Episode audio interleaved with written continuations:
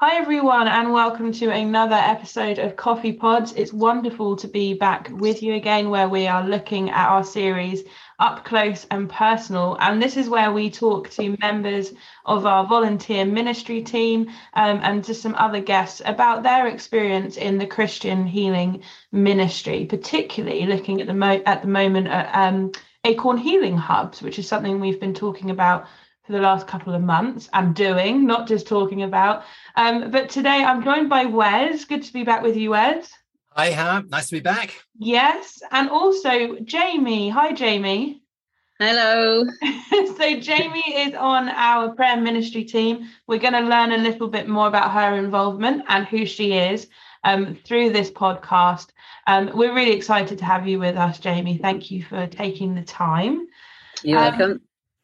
So I thought it'd be nice just before we start asking you lots of questions, I just thought it'd be good to think about the learning process through Acorn Healing Hubs. So we've talked about what they look like, how they function, but something as well that we wanted to just draw out of this podcast was the learning, the process and the training that our team and also us who are sort of initiating this are going through.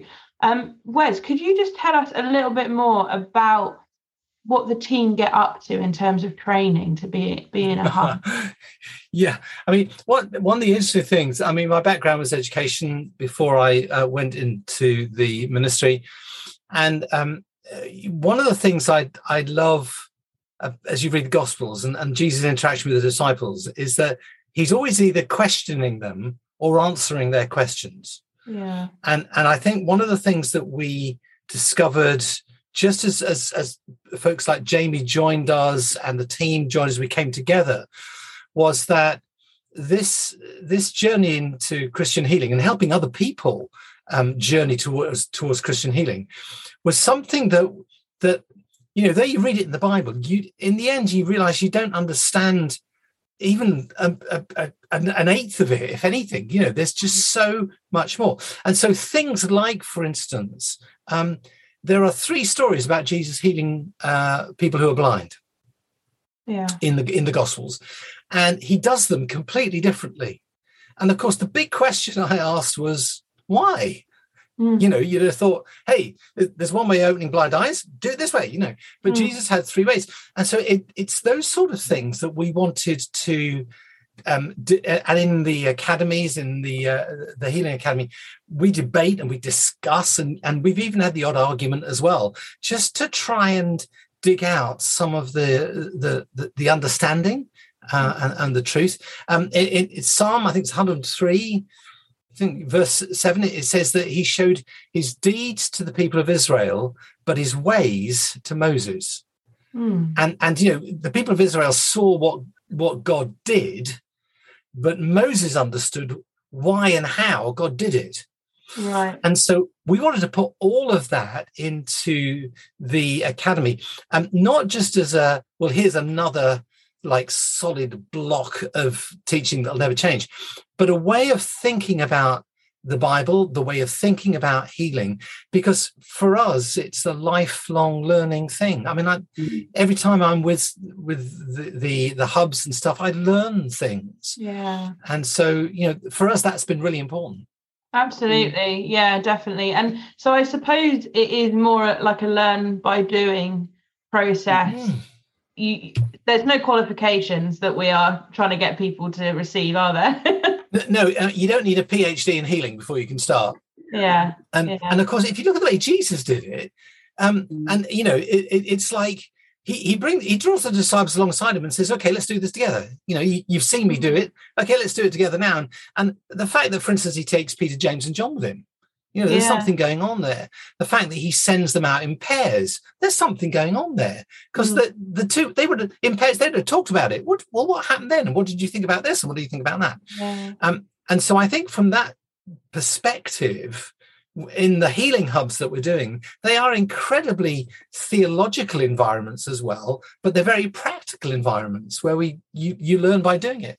Absolutely. And Jaimee, I'd be interested to know how you felt experiencing that, being a part of the team. Oh, yeah, a big relief really to actually be using the gifting, the training that I'd had in the past. Acorn came to my church and trained my prayer team. And then, of course, job and life gets in the way. So everything was rusty. So it was so good to come back again and start to reuse, retrain and remember how, you know, praying with one another. We're all equal in God's sight. Everybody should be able to just, hey, can I just pray with you?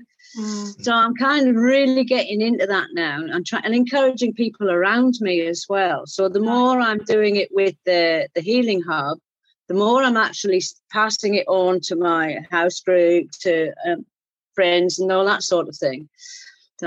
Practice, definitely. It will not make us perfect, but it'll make us better. I like that. That should be on a T-shirt. That's really cool. So you've shared a little bit there very briefly about how Acorn came to your church, but how did you become involved or excited about Christian healing? Because I myself had experienced quite a bit. I didn't become a Christian until I was 31. Okay. So with the checkered background, there was a lot of baggage. And I visited Acorn. A friend brought me along to one of the services, so that's where I first experienced that, plus the church that I as a new Christian grew up in was very much a every member ministry, laying on of hands, praying and all that sort. So I've been surrounded by praying people with and opportunities to pray, so for me it's almost second nature now. Can't help it. Oh, can I pray for you? That is cool. And that's something, I mean, we've seen when we minister together, that is something I've seen you do, which is really encouraging. And you come across as someone who wants to do, wants to get going with the stuff that is available in front of us. How has being part of the Healing Hub, so you're part of the Surrey Healing Hub, aren't you? Yes. How has that influenced your own journey? Gosh, yes, it has been such a help, because we're not only praying with people, we're praying with one another. Yeah. And God is using those opportunities to minister back to us. Because it is a journey, we're not finished, and I'm just so surprised when something crops up and think, really? Just hasn't that been dealt with? And that is good. I'm glad that Surrey Healing Hub, we're meeting fortnightly, and they are really precious times. So and it's nice because we're growing as a team. We're growing in learning about each individual. And I like the fact that we pray with different members of the team. Yeah. And I learn how it goes for them, or how the Holy Spirit speaks to them, because it's obviously a bit different to the way he speaks to me. Yeah. So it's great. Yeah. Jaimee, one question... you obviously been through the academy and all that sort of stuff. When somebody comes to you for prayer, or whether you're sitting with somebody, what's your first thought? What's the first thing that you do? Holy Spirit, help. It's kind of, ask the person, what's your name? All right, and they might. Sometimes they don't know why they've come for prayer.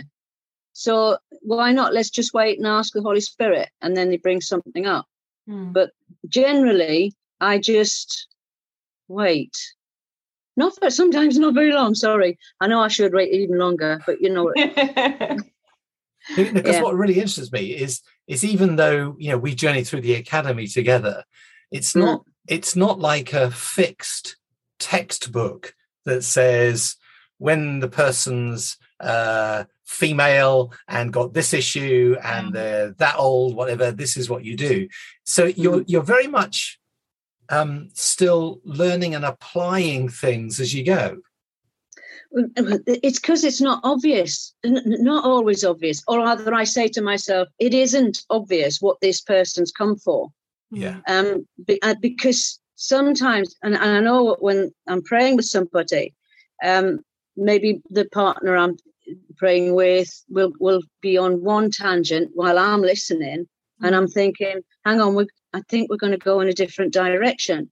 And if I get a recurring thought, so I then give that to the person, and often that'll be the trigger that will take us on a different journey for that person. Yeah. And I've seen it happen time and time again. I'm thankful that my gifting is either songs, pictures, words, whatever, lots of things. Mm. And you get that feeling. And because I love to play with people who are complete strangers, I know nothing about them, which is great because it's a blank sheet. Yeah. And then I say, Holy Spirit, you know, what do you want me to pray with? What do you want to pray for? Yeah. Yeah. Because actually, and I think that's one of the great things about the healing ministry, that that although it might be expressed in a church, actually it's open to anybody, and you're dealing, as you say, with a blank canvas, which leads me to a question. You're also part of the Christian Motorcycle Association, aren't you? Yeah. yes, that's my evangelism. Okay, do you use this healing prayer thing in that as well? I do, yeah, seriously. I mean, I've done it before, and I've never been refused. When people are chatting, these guys generally, you know, and they talk, and the funny things, and then I say, well, shall I pray for you? Can I pray for you? Or would you like me to pray for you? And they always say yes. Oh, and I will really just simply, lay a hand on their shoulder or their arm or whatever, and just pray whatever comes in my head. Yeah, wow. And these are not church people. Oh, no. This is the outside world. Yeah. Because, I mean, that's the journey that I know the hubs are obviously wanting to take as well, that this is not just, although it's lovely to pray for healing for Christians, absolutely love it. Mm. But actually, in the end, it doesn't matter whether they're a Christian or not, does it? In terms of the moment that we're going to pray, God's open to everything. Mm. I'll give you for instance. We were doing a stand at a pub event, the Christian Motorcycle was one side, and there was a hog roast the other, whatever. And there was a woman came along, and we knew that she always attended on her chopper bike, and she wasn't. So it was near the end, and my friend and I, Wendy, we went up to her and said, you know, where's your bike? Oh, I've got this bad back and all this. Rah, rah, rah, rah. And I said, would you like me to pray for you? Oh, yes, please. So I put my hand on the lower back and I prayed for her. And she went, oh, she says, I went all warm then. Wow. So, yeah. And I haven't seen her since, but it doesn't matter. The fact is, always it's opportunities. You have a discussion, something crops up. Can I pray for you? Yeah. It's very natural. Yes, it is. And I think that's what I love, Lisa, about the way that I think Jesus was very natural in the way that he did it. Mm. You know, most of the time we think you need a service and a worship band and an overhead projector or screen to make a healing thing work. And Jesus just strolled around and was very natural with it. Yeah. And that's part of the learning that we're going through all the time, just to say, how do we do it with this person? Yeah, because you've almost got, I don't know if a contradiction is the right word, but you've almost got a contradiction of being natural and intentional at the same time, because Jesus was clearly intentional, wasn't he? Yeah, he certainly was, but also natural, and I don't know, I'm not very good at using the right words, but sometimes it might appear that we've got an agenda as Christians, and, you know, praying for people, we almost scheming to make the atmosphere right, the environment right, when actually we can learn a lot from what you've been saying, Jaimee, and also through seeing how Jesus interacted with people as well. I remember... Yeah, there was an elderly lady walked past our stall with her arm in a sling and in a cast. So I went round to her and just, you know, hello, how are you? And what have you done to yourself? You know, and all this, that, and the other. And it wasn't healing very well. Mm. So again, I said to her, would you like me to pray for you? Oh, yes, please. Yeah. You know, people, it doesn't matter where they come from. You know, even the biggest, butchest biker that you're ever going to meet. Yeah. In fact, I'll give you, for instance, he was the president of a motorbike group and we were on night shift. And he was telling me about his stepmom, foster mom, something like that. She was really sick with cancer. And I said to him, well, shall I pray with you? And oh, no. He said, no. You can pray after I've gone. Yeah. So he was okay about me praying about his stepmom or whatever. But it wouldn't have done his image any good had he, you know, been praying or been seen to be prayed for. Yeah. But we do have prayer request boxes. People do write. You'd be surprised. People write down all sorts of stuff and at these rallies, and we pray for them at the end. Well, that's nice. Yeah. I love the fact that, you know, the healing in Jesus' name can take place anywhere. Yeah, I just love that. That's great. Yeah. I've noticed as well sometimes, Jaimee, like it sounds like I've been watching you when you've been ministering, but I haven't. But I noticed sometimes you might find a song. You bring out your book and you'll find a song, or you'll have you've got books that have got lots of stuff in that you can refer to as well. What part does that play in how you minister to people? Yeah, that's how the Lord spoke to me when I first became a Christian. Songs drop into my head. Yeah. There was a time when I was developing as a Christian. He gave me a tune in my head, and I didn't know where it was. And I went up to one of the ladies. It just happened to be in the church coffee shop, and I hummed it to her. And Helen knew all the songs and the hymns and musty and whatever. And she said, oh, that's such and such. So, okay, I found it. I sat down with it in the in the sanctuary. And it didn't mean anything to me till I looked at the song on the other page. And the words just hit me. Wow. It was, you know, God's got a way of getting around things, you know. Yeah. But songs, I mean, I give people songs. Sometimes it might be a verse, might be in the middle. It doesn't matter. Sometimes the song itself means something to them or triggers something, but that's how God does that. That's really cool. Yeah, really cool. Great. I think it just shows also how personal and unique he makes us, and then how we then use that to share love with other people as well, doesn't it? Yeah. That's very good. Any other questions or thoughts, Wes, before we come? No, I've just been fascinated. It makes me want to go and get a motorbike. It helps with my dog on the back of my motorbike, because then that's a discussion starter, and it gives me an opening. Yeah, that helps. Yeah. That's brilliant. Well, thank you, Jaimee. It has been really cool just to learn more about your heart and also what God's doing with you in different areas. So yeah, thank you. Bless you. It's been good as well to be with you again, and we look forward to catching you next time, where we're gonna look at a question of does church make me anxious, or can it make me anxious? So have a think about that before we'll talk about it in a couple of weeks' time. So look forward to catching you guys soon. Bye-bye. Thank you. Bye-bye. Bye.